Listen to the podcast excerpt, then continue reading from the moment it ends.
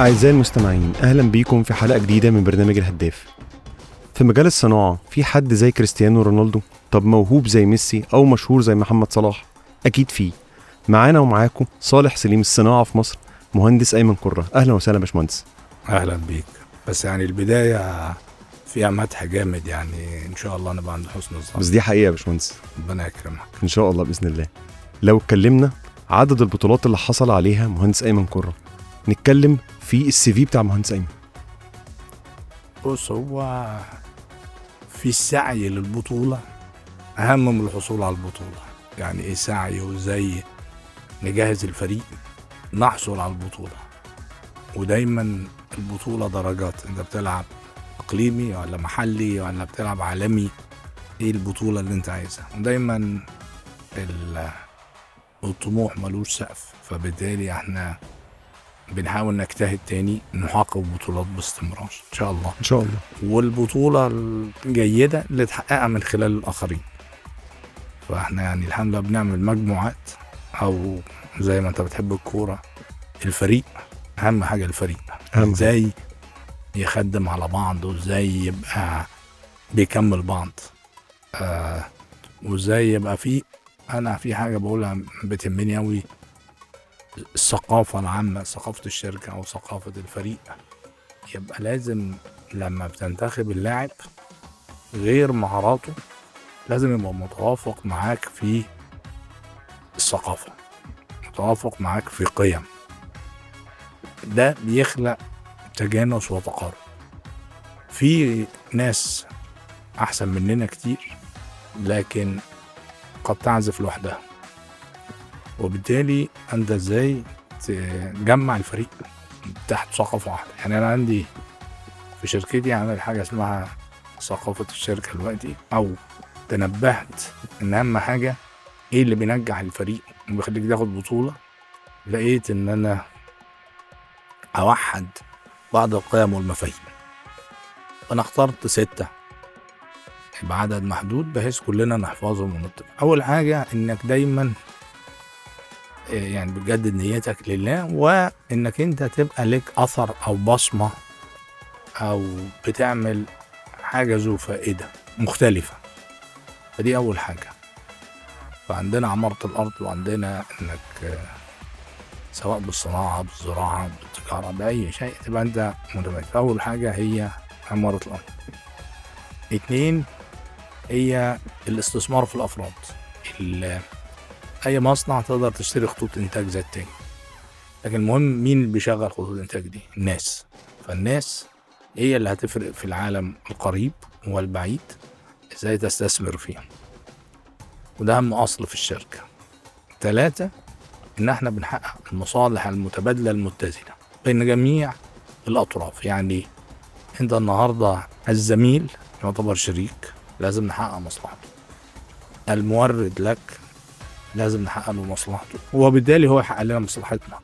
اتزان، يبقى مصالح متبادله متزنه بين كل المنظومه، المساهمين، الزملاء، العملاء، الموردين، كل من يعمل معاك.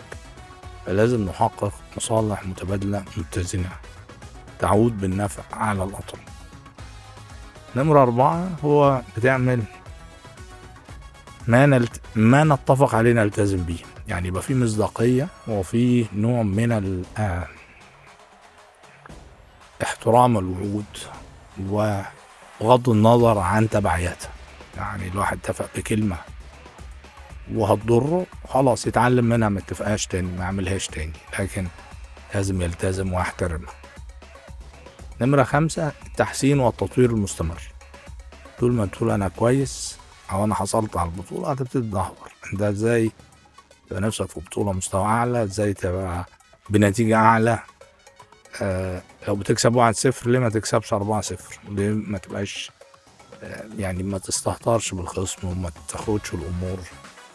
اخر حاجه، ان احنا عندنا المسؤوليه المجتمعيه، او عندنا دين للمجتمع لازم نرده. فلازم يبقى لنا اعمال آه تعود على المجتمع، سواء المجتمع الصناعي بتاعك أو المجتمع بصفة عامة المصري. ست مبادئ ما شاء الله يعني يتكتبوا كده ويتدرسوا. آه. دي حقيقه يعني. اه وبالتالي انت لما تيجي تعين حد في شركه جديد او في المصنع لازم تختار ناس متقاربه معاك في هذا الفكر. زي ما بقول لك مثلا ممكن يجي لك واحد يبقى والده كان بيشتغل في مالتي ناشونال، شايف اوفيس بيلدينج حاجه فخمه جدا، بيبقى بيحلم انه يبقى عنده اوفيس بيلدينج متميز. م. انا ما عنديش ده، ما يهمنيش ده، وبالتالي ده مش هيستمر معايا، انا مش هستمر معاه. ان هو عنده حلم، هو مش صح وغلط، هو المهم لما نحدد قيم او ثقافه، احنا بنقول قوتنا في ثقافتنا، لازم كلنا نبقى عندنا أرضية مشتركة عشان نقدر نبني عليها.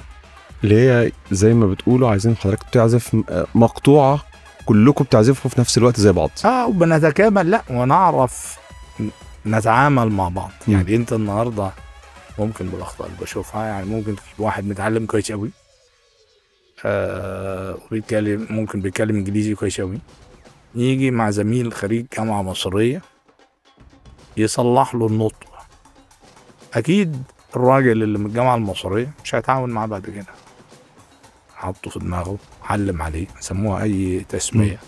وبالتالي هنا مفيش توحيد ثقافه، بتعمل مشاكل، التعاون مش موجود. بالرغم ان خريج الجامعه المصريه ممكن نطقه مش بالقوه زي التاني، لكن عنده علم اقوى وعنده فكره احسن، وكل واحد هيظهر للاخر نقاط نقاط ضعفه وليس قوته. م. في حين لما بثقافة واحدة كله يظهر قوته للآخر وزي يكملوا بعض. مفهومة. بس لو قلنا عايزين نعرف السي في بتاع مهندس أيمن بدأ إزاي؟ آه لا هي قصة أكيد. الناس الناس دلوقتي بتشوف مهندس أيمن في مكانة كبيرة قوي، في ناس تقول لك لا أكيد مهندس أيمن بدأ كبير، محدش بيعرف قصة نجاح ثلاثين خمسة وثلاثين أربعين سنة كان فيها جهد وكان فيها مجهود وكان فيها زي ما الناس بت... دلوقتي انا بدي مثلا حضرتك، الناس بتشوف محمد صلاح بتشوف محمد صلاح محدش عارف هو جري قد ايه واجتهد قد ايه وتعب قد ايه وكان فين وبقى فين. طبعا يعني خلينا نقول برضه عشان العناوين الرئيسيه ليه. ماشي، انا خلصت هندسه ميكانيكا جيد جدا امتياز، وكنت متخيل ان انا هشتغل واسافر بره واكمل، الا ان انا اترميت في الصحراء. كان دخلنا في مشروع استصلاح ومعندناش كان فكر جيد، وأصبح زي ما بقول لك العدو أمامك والبحر خلفك، فبالتالي خسرنا فلوسنا وعانينا معاناة كبيرة جدا. وأنا كنت مسؤول، أنا ليا أخت واحدة، فبالتالي مسؤول عن هذا المشروع، وكافحنا كتير جدا عشان أتعلم زراعة ده مش مجالي، وإزاي أتعلم تسويق وإزاي المشروع ينجح، واضطريت اشتغل في مزارع اخرى عشان اجيب رواتب الناس اللي معايا، أه وازاي نكون خبرات وازاي نجرب حاجات جديده. فكانت لا الحياه الاولى كانت حياه شاقه، كنت متجوز ومهلك، كنت قاعد في كشاك خشب، وكنت استعمل ميه ترعه يمكن لعشر سنين، و وما كانش في كهرباء يعني كل رفاه. بالرغم ان انا يعني جاي من عايش طول عمري في الزمالك ونادي الجزيرة وبتاع، إلا أن أنا اترميت في الصحراء في النوبرية، فكثير بيشوفوا القصة دي. بعد كده حسيت أن أنا بدفن في الصحراء، أن كل معاملاتي مع المزارعين الفلاحين, الفلاحين. يعني والبدو بتوع الصحراء، وأنا صاحب المزرعة، فأنا المدير العام ولا أنا ال... بس أنا ما حدش بيعلمني، حسيت انا بتدهور. فابتديت قررت اروح اخد دورات مانجمنت في الجامعه الامريكيه عشان يعني تستثمر في نفسك، استثمر في نفسي ويبقى لي شويه نتورك. اول ما جات لي فرصه كان في شركه هولنديه في ذاك الوقت، هي النهارده امريكيه، عايزه تعمل مصنع، فانا سعيت اعمل لها دراسات مصنع البراميل، وسعيت ان انا ابقى شريك صغير عشان كان هدفي اني اتعلم، هبقى في شركة عالمية عندهم سيستم وعندهم نظام، هبقى مالك وموظف في حتة أتعلم وأخد توجيهات. وبالتالي دخلت في شركة جرايف بتاعت البراميل، وعملنا المصنع والحمد لله المصنع ده نجح الحمد لله. بعد كده ابتديت ادخل اقول برضو اخد توكيلات واشتغل في مجال الميكانيكا والهندسه، وكونت شركه كونسور ده كان سبعة وتسعين، وبعدين سنه ألفين عملنا مصنع تاني مع شركه فنلندي في اعاده تدوير الورق، وبعدين عملنا غلطه كبيره اشترينا القاهره زيت وصابون من ال ويمكن اشتريتها يعني اتعلمت درس يقول لك مفيش حاجه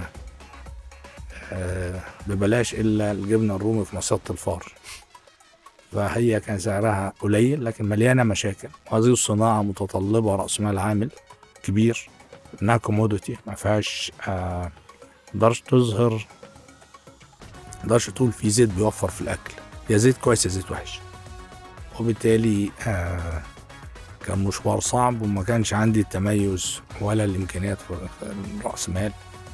آه ما زلت بحاول اعمل لها هيكله واظبطها ان شاء الله، ما سبتهاش يعني ان شاء الله آه ربنا يكرمنا باذن الله يعني.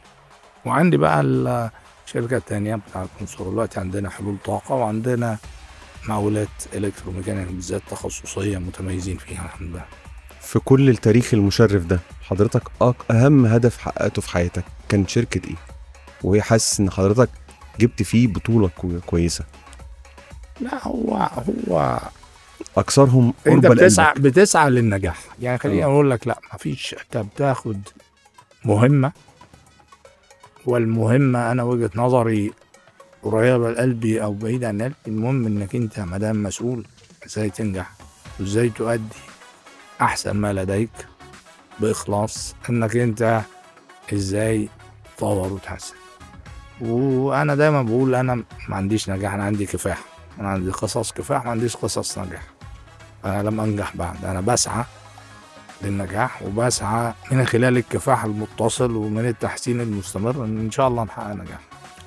لو حاسس ان في مباراه حضرتك خسرتها وحاسس ان انت استفدت منها، كانت القاهره اللي جيتوا صابون واحده منهم؟ طبعا واحده، حاجات كتير قوي. بص، النجاح اساسه التجارب الفاشله، بدون تجارب فاشله مش هتحقق نجاح. طبعا في بعض التجارب تغرقك، يعني الفشل درجات، بس لا خلاف ان الفشل بيديك نوع من قوة التحمل، بيديك انك انت بتشوف فضل ربنا على الواحد ازاي بينجيه او ازاي بيسنده او ازاي بيقدر يعدي التحديات، انا بسميها تحديات. فلا خلاف طبعا آه قصص الفشل لا بتعلمك كتير قوي، وطبعا القاهره زيت والصابون منهم. قبل ما نعرف اهم مدرب درب مهندس ايمن كره، ناخد فاصل ونرجع لكم.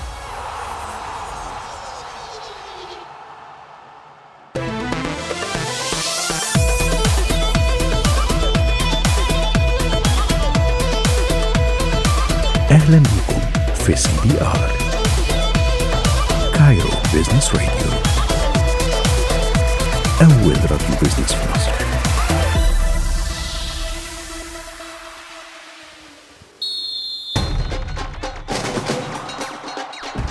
ورجعنا لكم تاني مع صالح سليم الصناعة مهندس أيمن كره. لو قلت المهندس أيمن، مين المدرب اللي درب مهندس أيمن وملامح شخصيته كانت عاملة ازاي وأثرت في حضرتك بإيه؟ هو ده سؤال أكيد صعب. تاريخ هو حضرتك هو في حد مؤثر في حياة حضرتك؟ بص، أنا الحمد لله في ميزة، بشوف في كل واحد حتى لو في عيوب، بشوف المزايا اللي عنده وال والربنا مديله هبة وتالنت مش عندي، فده اللي بشوفه.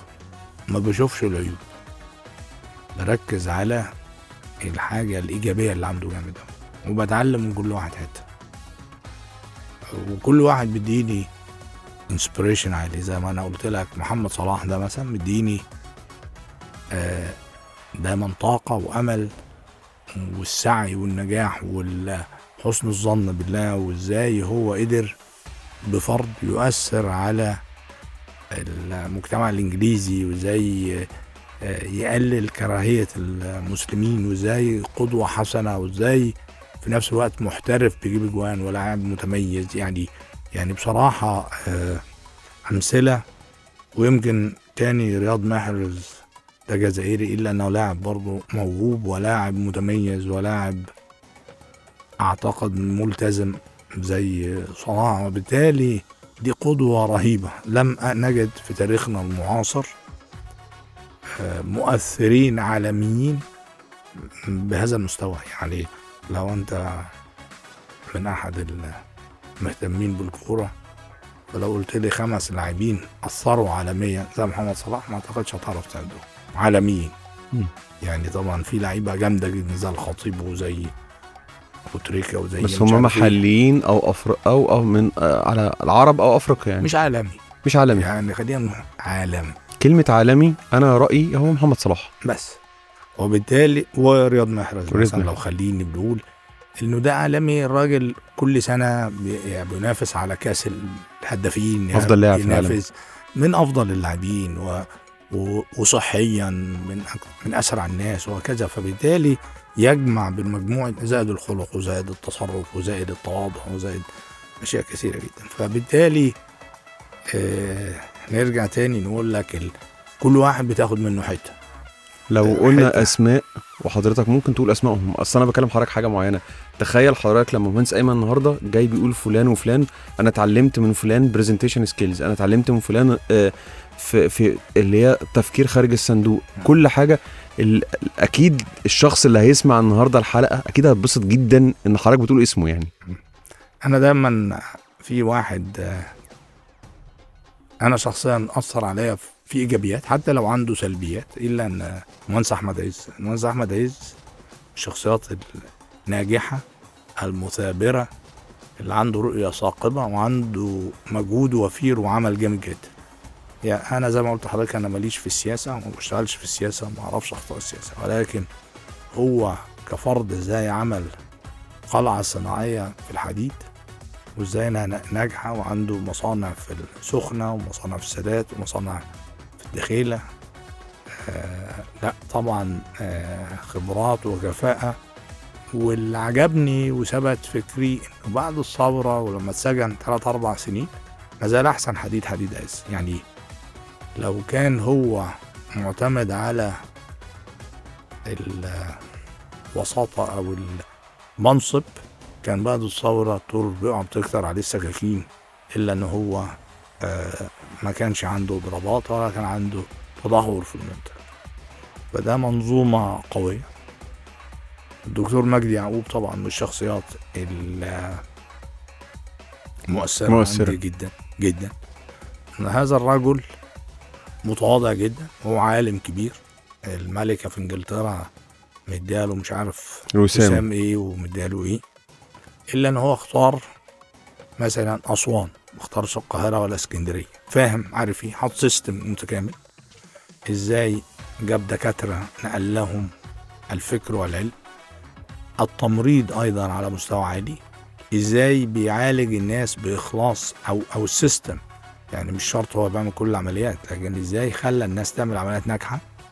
بقى مركز قوي جدا، بقى القادر وغير قادر بياخد معامله جيده جدا، معامله فيها مساواه. طبعا دكتور مجدي يعقوب من الناس المؤثره، واكتر حاجه بتؤثر ان هو عمل سيستم ناجح شغال. قليل الناس اللي طبعا لا خلاف الناس الشاطره قوي قالوا سويرز، يعني هم الثلاث اخوات والاب، يعني ناصر سويرز من الصناعيين الجامدين جدا المتميزين عالميا. يعني خلينا نقول برضو ده عالمي. يعني في اسماء تانية قوية لكن مش شايف صناعتهم، مش شايف اثرهم في الارض. يعني يمكن قلت مهندس احمد عز هتلاقي صناعات الحديد دي قلعات صناعية موجودة، غير ما واحد يبقى واخد توكيلات عربيات ومش عارف بيتاجر في ايه. اه كويس بس مش ب... مش بقدر واحد بيصنع قلعات وساب اثر وبيغير وبيطور وبينافس عالم. فمثلا مهندس نصيف سويرز ده عنده من اكبر مصانع الاسمده، كان نجيب عنده في الاتصالات والتليفونات والمحمول و... يعني يعني عندهم بصمات. الجونه دي مدينه بتدار بشكل جيد جدا جاذبة للمصري والأجنبي، بقت منطقة نجح، وده بيدير مدينة. يعني بيقول لك لو أنا بقيت محافظ أنا أعمل إيه؟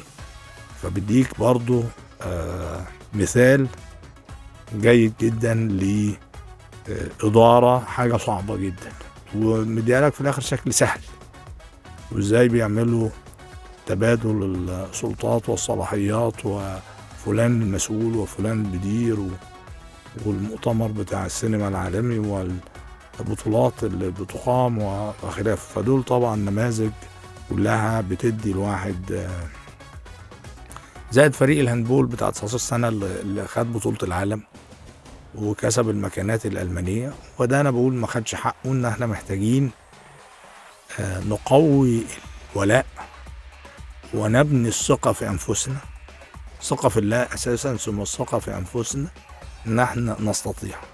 فإن فريق لعبة جماعية تستطيع أنها تحقق بطولة عالمية، يبقوا الأوائل في العالم تحت تسعتاشر سنة، وظن الثالث كان تحت ثلاثة وعشرين سنة، بالذات بتاع تسعتاشر سنة في العالم ده ما خدوش ال ال القدر الدعائي أو الإعلامي اللي يناسب هذه المكانة. وده بيبين لكل واحد مصري يستطيع أن نبقى عالميين. يعني خلينا من النهاردة نقول الدنيا الحدود اتشالت والعالم بقى صغير، كله مفتوح لبعضه وصغير جدا، وبالتالي انت عليك عايز تبقى متميز لازم تبقى عالمي. يعني ده قال له طموح لك وقال له وضع تبني عليه. فلما الاقي انا فريق الهاندبول فريق عالمي محقق نتيجة، ده تعظيم سلام ويعني حاجة جميلة جدا. اما الكرة بتاعتنا بقى مش محققة حاجة، فيعني مفيش داعي آه نقول ايه نوهمهم او نساعدهم في آه لازم يعلموا ان مطلوب تطوير جامد. يعني مطلوب يبقى كله عندها فريق محمد صلاح. يعني تخيل انت عندك حداشر لاعب زي محمد صلاح، او طبعا في لعيبه كويس اه طبعا طبعا ونقله لمصر، وان شاء الله هنبقى كده. يعني, يعني انا مؤمن اصعب حاجه البدايه. يعني انا واثق النهارده اي لاعب هيحترف هيحط هيحط مثل ليه قدامه محمد صلاح بالظبط كده، هو ابتدى ازاي، التزم ازاي، التزم دينيا والتزم رياضيا، آه. آه، اتدرب على نفسه ازاي، طريقه كلامه في في الميديا آه. شكلها عامل ازاي بالزبط. ازاي مدير اعماله شغال عليه، آه. ازاي ان هو بينتقل من نادي لنادي، بيتكلم بحساب، بيلعب بحساب، بيعمل كل حاجه، فقدر يوصل نبقى محمد صلاح دلوقتي. وبالتالي زي ما انت قلت في طريق او في بيسموه الرود ماب، في خطه م. واضحه لاي لاعب عايز العالميه. يعني كان قبل كده طول ما انت ما عندكش مثال او قدوه تتبعه ساعات بتتضارب الاراء او الافكار، لكن انت عندك بقى خط واضح دلوقتي. زي اتمنى كل الاتحادات تحدوا مع الهاندبول ازاي تحسن انتخاب اللعيبه وازاي ترعاهم وازاي يبقى في مراعاه من النفسيه ومن اللياقه ومن التضحيه فيما بينهم والتعاون والنتيجه الكليه، ويمكن ما بياخدوش اجر ولا بياخدوا مكافآت زي لعيبه الكوره اللي هي مش محققه حاجه. يعني فطبعا من العداله ان احنا نقول لكل الاتحادات زي اتحاد اليد دي لازم تفوقوا وتصلحوا نفسكم. وحضرتك برضك قبل الحلقه اتكلمت على السكواش. اه طبعا السكواش من الحاجات الكويسه، بس السكواش برضو برجع تاني اللعبه الفرديه فيها استثناء. يعني انت ممكن يبقى عندي واحد نبغة او واحد متميز لياقيا وفكرا وذكاء فبيبقى كويس، طبعا اشجعه. بس اللعب الجماعي ده انت عايز حداشر واحد متميز، عايز فريق الباسك الهاندبول ستة على سبعة متميزين، فانت عايز مجموعات متميزة وعايز روح الفريق. انا ما ارى يعني انت حضرتك بتكلمني عن صناعة، بتكلمني عن انتاج، الانتاجية محتاجة روح الفريق ده، روح ناس تخدم على بعض، تبقى المصلحة العليا أو مصلحة الشركة أو المصلحة أهم من المصلحة الشخصية، وإزاي عمليا تتحط. وهي ما فيهاش مش معنى بحق المصلحة العامة إن أنا بهد المصلحة الشخصية، إزاي نخلي إن المصلحة الشخصية أو المصلحة العامة أو المصلحة العامة مع الشخصية ما فيش تضارب أو ما فيش تعارض، بس الأولوية للصالح العام وصالح الشركة وصالح الفريق. إن شاء الله. مين من التيم عند حضرتك في كل الشركات اللي حضرتك بتملكها انت شايف ان هم لعيبه عالميين او داخلين في خطه ثابته وحاسس ان حضرتك استفدت منهم؟ لا انا الحمد لله موفق في كل المجالات بشتغل فيها معايا شباب آه عالميين وفي طريقنا العالميه وهيثبتوا. انا زي ما قلت لحضرتك احنا قصه كفاح الحمد لله، قريبا ان شاء الله نبقى قصه نجاح. انا هقول لحضرتك حاجه، لو حضرتك ذكرت بعض الاسماء وقلت مزاياهم على النهارده هم سامعين حضرتك هيفرق معهم كتير جدا. لو قلت كذا واحد وكذا ميزه، انا عارف حضرتك مش عايز ازعل حد، بص في كل مجال بالظبط انا خاف انسى حد. يعني انا عندي عندي مجموعه في قطاع المقاولات المتخصصيه بقياده المهندس سمير سليم، وعندي محمد سلام، عمر شاب، اياب علي، ناس كتير قوي مهمه، مصطفى كرسون، ده فريق المولد. عندنا في حلول الطاقه بقياده محمد متحد، ده شاب متميز من طاقه وفكر وذكاء وعطاء، وعامل تحته فريق كبير في محمد سويدان وفي مصطفى السيد ومجموعه كبيره جدا كثيره، وفي جيل طالع ورانيا فوزي وعلاف. عندنا دلوقتي المونس أحمد عفيفي في الصيانة والتشغيل من المتميزين وبيحط سيستم جيد، وعنده تحته إسلام وأدهم وتوفيق. وطبعا يعني ما شاء الله أنا محظوظ بالفريق اللي بيعمل معايا. طبعا في الزراعة عندنا ناس برضه، عندنا أستاذ زكريا، وعندنا أستاذ زكريا من الناس المتميزة جدا، وعندنا المزارعين، عندنا كان في المزارع مهندس مصطفى العطوار، مهندس زغل بكر، مهندس متولي السيد. فما شاء الله الحمد لله أنا يعني نجاحي دايما من خلال الآخرين، وبالتالي آه هم يبقى أحسن مني وهم اللي بيقودوا العمل يعني إن شاء الله. لو حضرتك الفرق اللي عند حضرتك دي كلها شايف أهم ميزة في كل فريق منهم إيه؟ ولا كلهم حضرتك عاملهم نفس التيمة واحدة بتاعت حضرتك، نفس زي ما حضرتك قلت القيم اللي عند حضرتك الخمس قيم الأولين أو الست قيم الأولانيين؟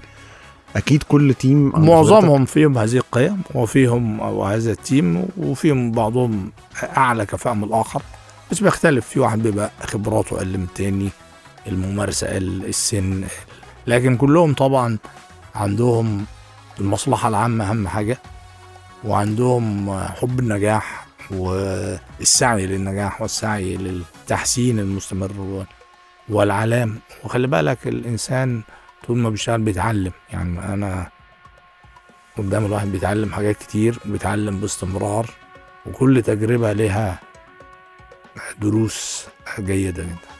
أكتر شركة منهم عزيزة على قلبك مين فيهم، ولا كلهم زي بعض؟ ده لا كلهم زي بعض. أو تاني بحكي لحضرتك أنت عندك حاجة ما تسمى أنت مسؤول، طالما مسؤول ممكن تبقى متضايق من نتائج شركة، متضايق من شركة معينة، بس مسؤوليتك خليكش الضيق، ده حاجة مش بتاعت الأولوية والهدف. انت عندك أهداف تنجح فتكافح في كل الشركات حتى تنجح.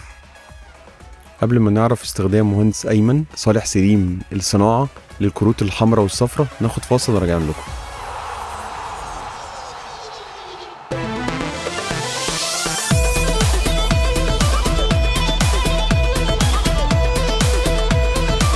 أهلاً أول راديو بيزنس في مصر.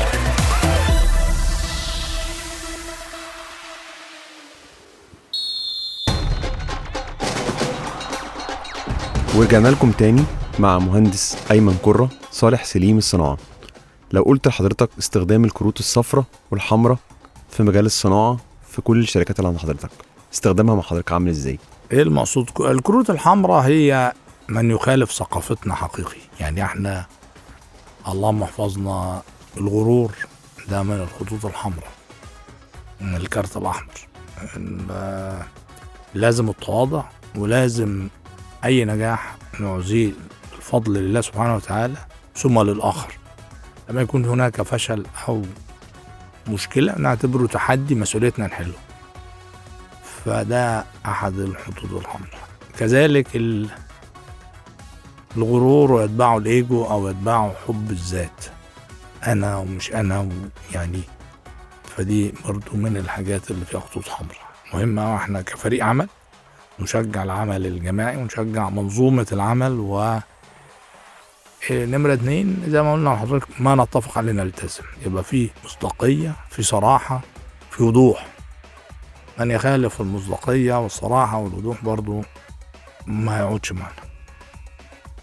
الأصفر دي بتبقى إنذار قبل الأحمر، يعني دايما بديله فرصة، خلي بالك أنت الحتة دي لو استمرت أنت مش هتقدر تستمر معانا، أنا مش همشيك، أنت اللي بتقولي أنا مش عايز أستمر، فبتديله الإنذار الأصفر خلي بالك الاريا دي. بعضهم بيفهم الرسالة وخلاص والحمد لله بيروح تأثير الإنذار وبيروح تأثير ونكسبه، وبعضه مع الإنذار ما بيبقاش فاهم الرسالة والطبع بيغلب التطبع، وبالتالي بيبقى هو اللي قرر يطلع كارت احمر وطلعش كارت احمر، لحد هو اللي بيقرر. في شركات حضرتك كنت تتمنى ان حضرتك تملكها او تشاركها ما حصلش نصيب؟ ايوه. لا بص بص يعني هو الرضا ما نقتنع بحاله وبوضعه، فالحمد لله ربنا سبحانه وتعالى أنعم علينا وأكرمنا بمجالات عمل بنسعى إزاي نكبرها، لكن أنا النهاردة معيش إمكانيات مادية وما عنديش إمكانيات فنية وما عنديش إمكانيات فريق، أبقى نفسي في شركة وما عنديش المقومات لها، يعني بتتعب نفسك، يعني خليك دايما عندك طموح فيبقى تستطيع تحققه، حط طموح قوي ماشي، لكن ما تحطش حاجة انت ما تطولهاش. يعني اجي اقول لك كان نفسي اعمل قلعة صناعية في الحديد والصلب دي مثلا تكاليف قد كذا وخبرات قد كذا وانا ما عنديش ده، فيعني مش ده بس عامله. المهم ان انا اعمله ابقى من احسن ثلاث شركات في اي مجال بعمله، من احسن ثلاث شركات وافضل بقى نمرة واحد اتنين، لو تلاتة زي اطلع واحد وهكذا، يعني يبقى دايما اتقان ما نعمله ونتميز فيه و... ونبقى معروفين فيه يعني. وحضرتك في بداية حياتك كنت عاي... كنت مخطط ان حضرتك توصل لحضرتك وصلت له؟ يعني هل لا. في البداية؟ لا لا خالص آه... عشان نبقى امناء تاني، لو الامكانيات محدودة سواء امكانيات فنية او خبرية او مالية، انت بتنتقل من مرحلة لمرحلة، في مرحلة ربنا رزقك بيها بقدر مادي معين بتاخد بيها امل، بعضها بتصيب وبعضها بتخطئ، وبالتالي لما بتخطئ بت بتعطلك او بتجيبك تحت تاني، فتبني تاني عشان تعدي هذا التحدي او السبب اللي وقع، فبتتعلم وبتاخد خبرات. واهم حاجة في الحاجات دي كلها زي تعلم المخلصين اللي تقدر تستشيرهم، دي احد ال الدروس المهمة أوي، ان لما بتبقاش عارف انت المستشارين جيدين بتستشير ناس كانت بتسمعك الكلام اللي انت عايز تسمعه اكتر منهم بينصحوك بخلاص.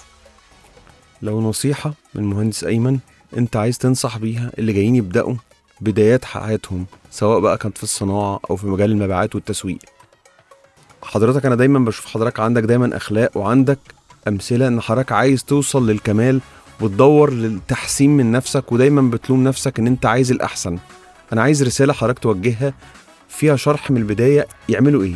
اول حاجه تحسن الظن بالله، يعني حط في بالك قد ما تقدر ان ربنا في ظهرك، فما تقلقش زياده عن اللزوم، ما تخافش زياده عن اللزوم، يديك نوع من الطمانينه وكله بيتحل.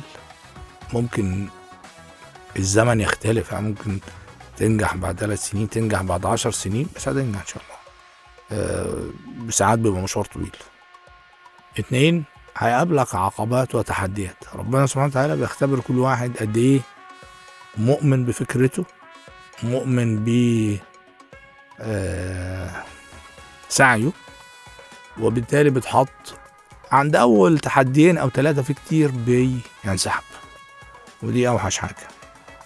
صلح من مسارك، اتعلم من الأخطاء، استشير استشارات من ناس أكثر خبرة، ناقش في التفاصيل، ما تهتمش بالعنوان. يعني زي ما احنا النهاردة لما نبص لمحمد صلاح زي نشأته، زي راجل عنده مثابرة انه كان بيجي من جنب طنطا يروح للمولين العرب ويمكن ما يلحقش يروح ويجي فينام مع الامن. يعني الراجل خدم على نفسه كل حاجه اللي اسباب النجاح، ما خدش شكليات، ما اشتكاش من المواصلات، ما اشتكاش من... واول ما جات له فرصه احترف في سويسرا كانش يعرف ولا لغه وكانش يعرف البلد وتحمل، وده عبء نفسي شديد جدا. يعني ما تتخيل انت فجأة اتحطيت في أربع جدران، تكلم نفسك، ما تعرفش حد من عيلتك ولا أصدقائك ولا أي حاجة، وأنت شاب صغير ستة عشر سنة. ده يعني قدرة عالية جدا. أعتقد النجاح فيها إن هو مؤمن بالله و... و... وكان عارف إن ربنا معاه، والحاجة التانية إن هو كان متحمل التحديات عشان نجاح فيتغلب عليها.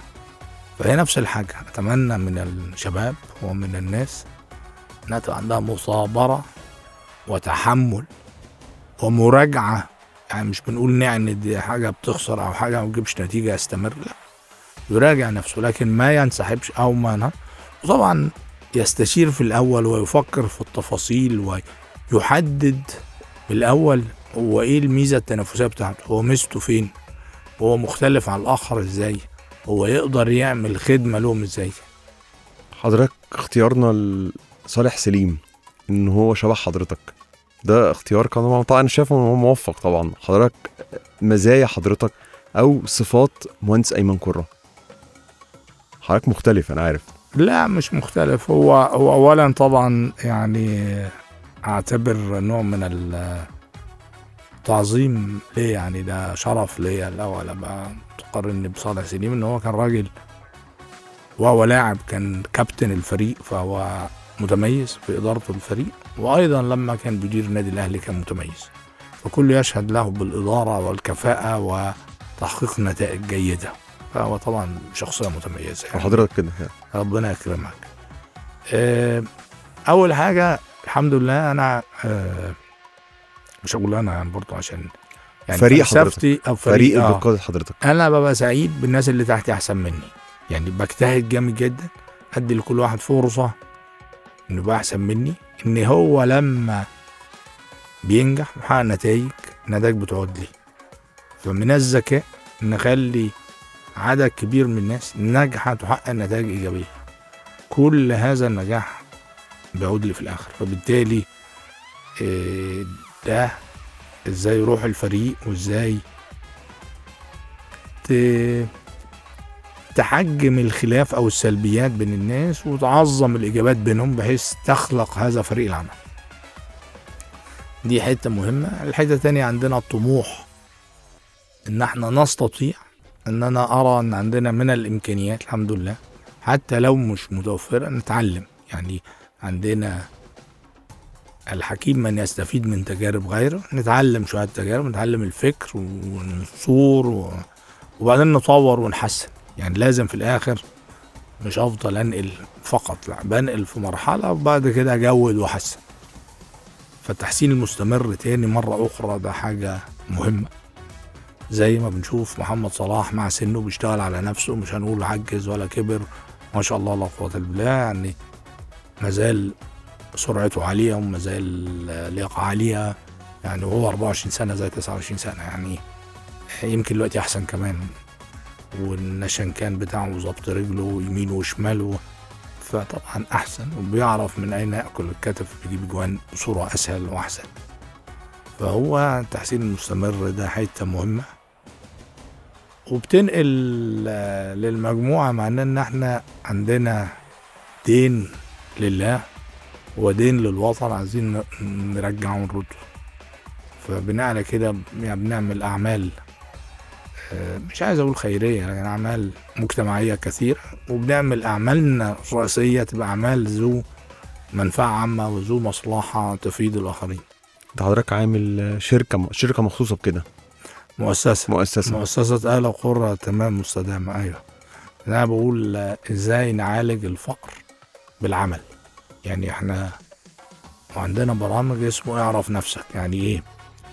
بلاقي واحد مثلا خلص اداب اسباني ويقعد يقول لك الدوله ما معيتنيش في بالاسباني، اولا هو لما اختار انه يدخل اداب ويختار اداب اسباني، اول حاجه بنقول له فكر انت بتدرس ليه وهتستفيد بالدراسه دي فين.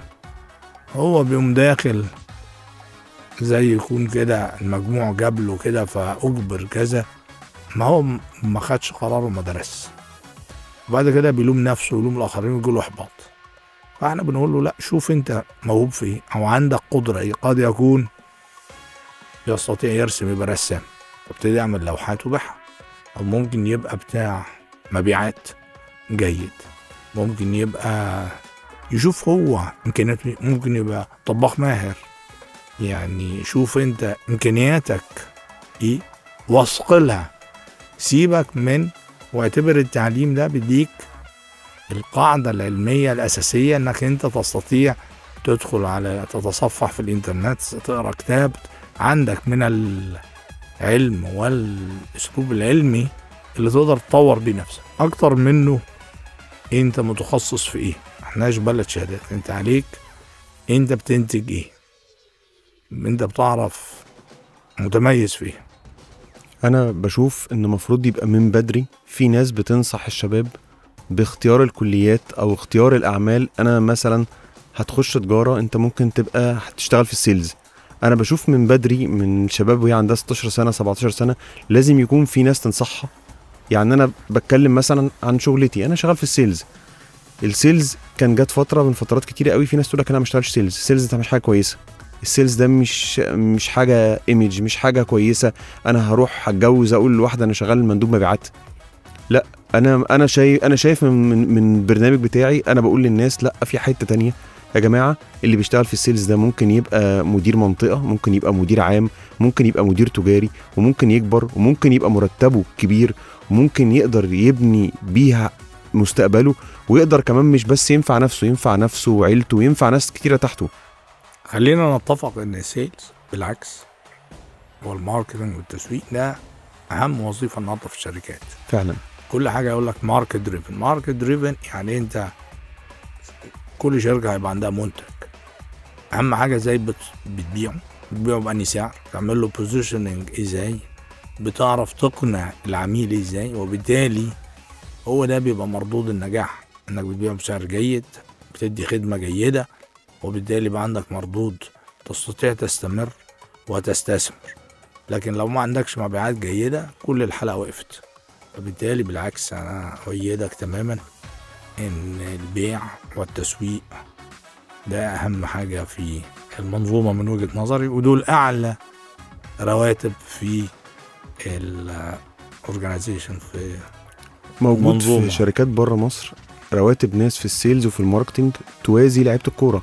هو ده المثل اللي انا عايز اقوله للناس يا جماعه، مش لازم تبقى لعيب كوره عشان تبقى مشهور آه. وتبقى مرتبك كويس. بس انا كنت عايز ارجع لنقطتك الاولى، الناس تنصح دايما. انا عندي بحط نتين، هو ما قاليش وانا ما سالتوش، يعني المسؤوليه خمسين خمسين.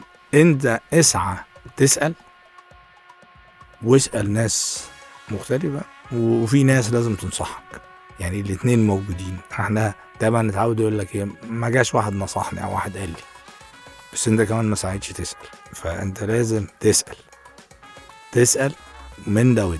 وطبعا زي برامجك دي، خلينا نقول الاعلام والسوشيال ميديا النهارده بقى عندك قدره عاليه جدا على البحث وسماع الراي والراي الاخر. يعني انت لو دخلت على يوتيوب النهارده وقعدت تقول ايه مين من الناجحين، انا عايز اسمع نجاحه ايه. يعني انا شخصيا مثلا سمعت كان حاجه المرحوم خالد بشاره، لا كان بيتكلم حاجات ايجابيه جدا. ففي كتير جدا في الاداره وفي الفكر دلوقتي انت متاح.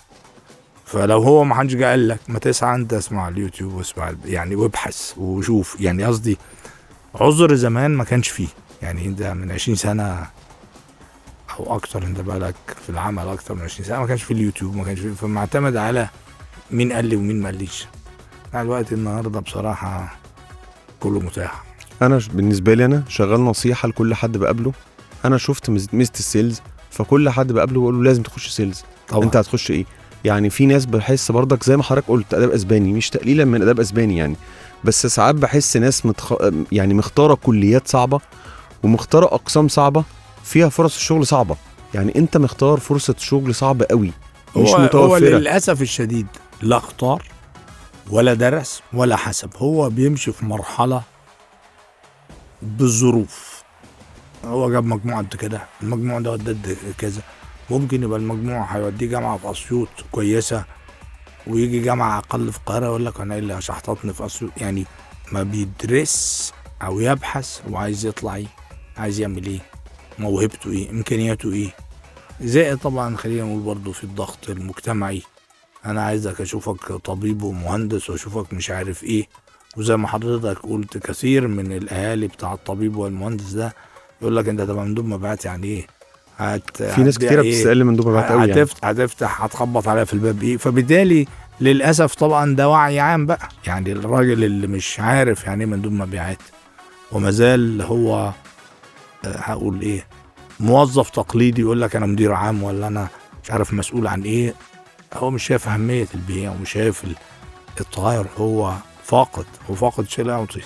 حتى في البيع في في تكنولوجيا جديده، كل الناس دلوقتي بتدور في البيع ازاي تكنولوجيا. البيع ما بقاش زي زمان ان مندوب نازل بعربيه وخلاص، البيع اتغير جدا عن زمان. دلوقتي بقى فيها في خطوط سير وفي جي بي اس وفي هاند الناس بتشتغل فيها، وفي خرائط الكترونيه الناس شغاله عليها، وفي طريقه. ده غير طبعا ان طبعا بعد الكورونا اتطورت الدنيا، بقى في اونلاين سيلز، بقى في جوميا وبقى في سوق دوت كوم وبقى في كل الكلام ده. البيع بقى موهبه وبقى دراسه وبقى علم، وفي ناس بتتخصص فيه وبتكبر فيه وبتبقى يعني في ناس بتغير في شركات. انا شفت دلوقتي ناس بقوا زي محمد صلاح، هو الراجل خد شركه مالتي ناشونال او بلاش مالتي ناشونال، خد شركه حتى لوكال، خدها بتعمل رقم بقت تريبل وبقى اكتر من كده وعمل، والناس دي بقت ليها مرتبات وبقت سوق. لازم الناس دي نسلط الضوء عليهم من الاخر. مش كل الناس هتبقى بتلعب في الاهلي والزمالك، مش كل الناس هتبقى محمد صلاح. ممكن انت ما عندكش موهبه في الكوره، في ناس ما عندهاش موهبه في الكوره. بس زي ما حضرتك قلت يعني تاني يشوف، هل ممكن يبقى كوتشنج، ممكن يبقى تعليقه بدنيه، ممكن يبقى اورجنايزر، يعني هو اللي بيرتب الماتشات وبيرتب بتتلعب فين والجمهور والبوزيشننج بتاع الفريق يحطه في انهي مرتبه. يعني هناك ادوار كثيره جدا هامه لا تقلل. المهم التكامل، يعني حتى لو جيت في نجيل الملعب سواء نجيل صناعي او نجيل طبيعي وازاي معمول وزي الالوان او اللبس او كلها حاجات بتفرق. يعني ان شاء الله بتوصل حتى ال احماء للاعب او المساج للاعب او ليها دكاتره دلوقتي وليها آه متخصصين عشان بالظبط ازاي بتقلل الاصابات. ان يعني هو الاصابات والناحيه النفسيه برضو مهمه جدا، ازاي بتعالج الناحيه النفسيه، بتحافظ على اتزانه، يعني ما يبقاش فيه عصبيه زائده، ما يبقاش فيه اندفاع، ما يبقاش فيه غضب عالي. يعني كلها حاجات مهمه. سؤال كنت مستني حضرتك اساله لك وما سالتوش، هو موضوع مش متاح لكن انا احبه. اتفضل. هو اعمل لدنياك هنا تعيش ابدا، اعمل لاخرتك هنا تموت غدا. انت يقول لك الدنيا دار ممر والاخره دار مقر، فاتزن بين الدنيا والاخره. فمهم جدا ما جبناش سيره الاخره في الحديث. ماشي، اقول لحضرتك طبعا مش انا هنعدي الحلقه، انا عارف راي حضرتك بس برضك اسال حضرتك فيه. حضرتك بتحب انديه ايه من مصر؟ بحب الهاندبول، بحب بحب الاسكواش. الهاندبول والسكواش ما عنديش ما عنديش رغبه في نادي. انا يعني انا عضو نادي الجزيره كنادي امارس الرياضه وعم في السباحه او المشي او ده، وانا كراجل سني دلوقتي بيقارب من خمسة بحب امشي ماشي كويس للدوره الدمويه والتنفس واسبح وانا بتمشى. ف يعني شحنات ال الضيق او شحنات الضغط بتتخلص منها يعني. طبعا لو قلت لحضرتك لاعب مصري حضرتك بتحبه، انا عارف طبعا راضي حضرتك محمد صلاح. اه طبعا من المتميزين، يعني اي لاعب متميز. يعني بص حضرتك مثلا النهارده وده محمد رشوان مثلا في الجود واخد الفضيه ازاي في المباراه النهائيه مرضاش يضرب ركبه اللاعب الياباني نمره واحد بقى اشهر منه. اه طبعا ولغاية النهاردة اليابانيين، أنا بتعامل مع اليابانيين في مجال عملي يشيدوا بيه جامد جدا. فإزاي أنت بتعمل أثر وبصمة آه سواء بحسن الخلق، عنده أخلاق مهنة أيا كانت المهنة إيه بالظبط، أخلاق مهنة و... وقدرة تنفيذية. يعني خلي بالك، ما أنت ممكن ما تبقاش متمكن أو ما عندكش القدرة التنفيذية وتقول أنا سبته عشان بس صعب عليا، أنت لو عملت مش هتعرف تلمسه. لكن هو كان عنده قدرة أنه وصل للنهائي، يعني هو سهل، بس هو قال لك هبوظ ركبته أو خلاص هتبقى مستديمة، فهو آه. اختار الأخلاق، عشان كده فضلت سيرته بقى مكملة. آه. أهم زي أخلاق وقيم وثقافة، هي قيم وثقافة وأخلاق، هي مجموعة حاجات مع بعض. كل إنسان له تركيبة آه بين بين الناحية إزاي بيراعي ربنا في في عمله وفي أدائه وفي لعبه، إزاي هذه القيم بتؤثر عليه في اختياراته. في لعبة عالمية حضرتك بت بتتفرج عليها أو بتتابعها ولا مفيش؟ والله أنا أحب الرياضة جدا، أنا بصفة عامة، وبحب ماتشات الكورة برضه، أتفرج على مين فريق أوروبية. فريق أنا دلوقتي مانشستر سيتي، هو بصراحة بشوفه فريق متكامل قوي جدا، ده يمكن السبب اتفرجت على مانشستر. بحب محرز، وليه بتفرج على مانشستر سيتي؟ إني كنت بشجع محمد صلاح في ليفربول، فالدوري الإنجليزي هو اللي سحبني. مانيش غاوي كورة بالصورة أشوف الأسباني وأشوف غيره بتاع، لا يعني مش آه فبالصدفة بقيت أشوف الناديين دول يعني. بس طبعا شايف مانشستر سيتي في مجموعة لعيبة وفكر وطاقة باندفاع وهجوم متزنين قوة جدا حاليا. طبعا ليفربول بشجع عشان محمد صلاح، وبتعاطف معايا لاعب مصري طالع يعني يعني بتمنى لهم التوفيق، إنه برضو في الآخر دي بلدنا وبنشوف النماذج الناجحة دي حاجة إيجابية لنا. تتمنى حضرتك لمحمد صلاح يروح ريال مدريد أو برشلونة؟ مانيش متخصص أقدر أحكم في الحتة دي، يعني أنا أتمنى له النجاح، يحافظ عليه في أيا كان بيلعب. يعني برضو ليفربول مازال فريق قوي، ريال مدريد قد يكون أقوى شوية، ولكن أهم حاجة مش النادي، هو مؤثر إزاي ونجح إزاي وعمل إيه. زي حضرتك حضرتك فعلا حد مؤثر، ربنا يكرمك. ربنا يخليك يا فندم. وبكده نكون وصلنا لنهاية الحلقة. أنا اتشرفت طبعا بمجيء حضرتك ليا، لا ربنا يكرمك. حلقة كانت مثمرة، حلقة لأي حد يسمعها يعرف حضرتك عملت إيه في حق... في قرب الأربعين سنة من جهد حضرتك. حضرتك يعني حد من المؤثرين في مجال الصناعة في مصر.